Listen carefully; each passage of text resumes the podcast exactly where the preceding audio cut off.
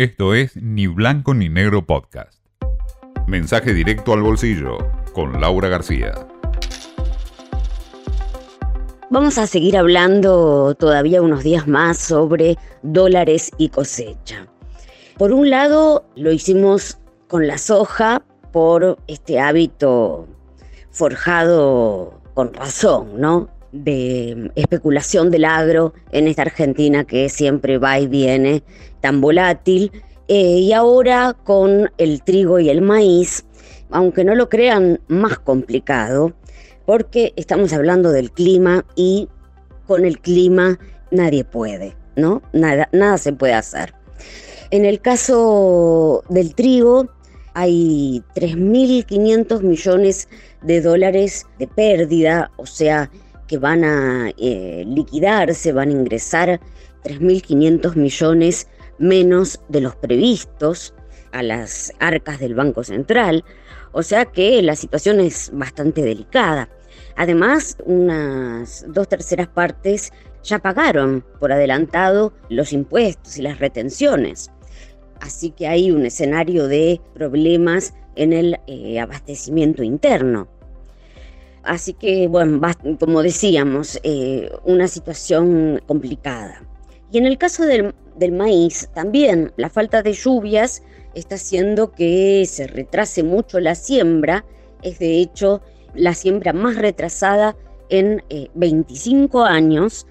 finalmente la bolsa de cereales decidió reducir dramáticamente la superficie em, sembrada y algunos productores directamente se pasaron a la soja, así que bueno, es difícil la situación que están atravesando en el campo. Mientras tanto, en el Banco Central siguen tratando de cuidar los dólares lo mejor que pueden, pero claramente no están recibiendo mucha, mucha ayuda de arriba lo que están haciendo por el momento es poniendo un cepo a las importaciones, es decir, restringiendo las compras en el exterior, todo lo que puedan, o sea, evitar que se vayan dólares por las dudas, ya previendo que van a entrar muy pocos, a pesar de que septiembre fue un gran septiembre, porque esta estrategia del dólar soja fue muy exitosa.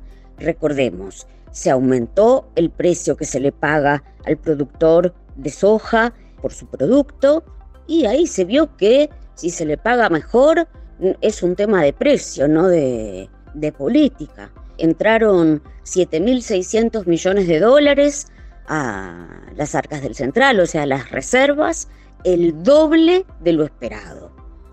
Bueno, están cuidando esos dólares así mm, lo más que puedan porque sobre todo ahora con la, falta de lluvia, saben que se va a venir fea.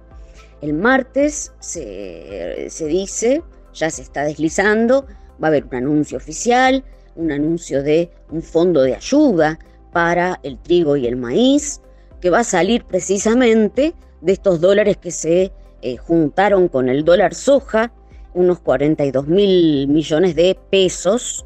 Y bueno, ahí esta masa un poco como todos los fines de año, ¿no? Que hay mil cosas dando vueltas. Ahí está Massa haciendo malabares con el ahora 30, con el bono de fin de año y también con este drama de la sequía. Yo diría que no es un tema menor en absoluto, no solo por el drama en sí que implica para la gente del campo, sino porque está íntimamente ligado con la posibilidad de una escalada del dólar. Esto fue Ni Blanco ni Negro Podcast.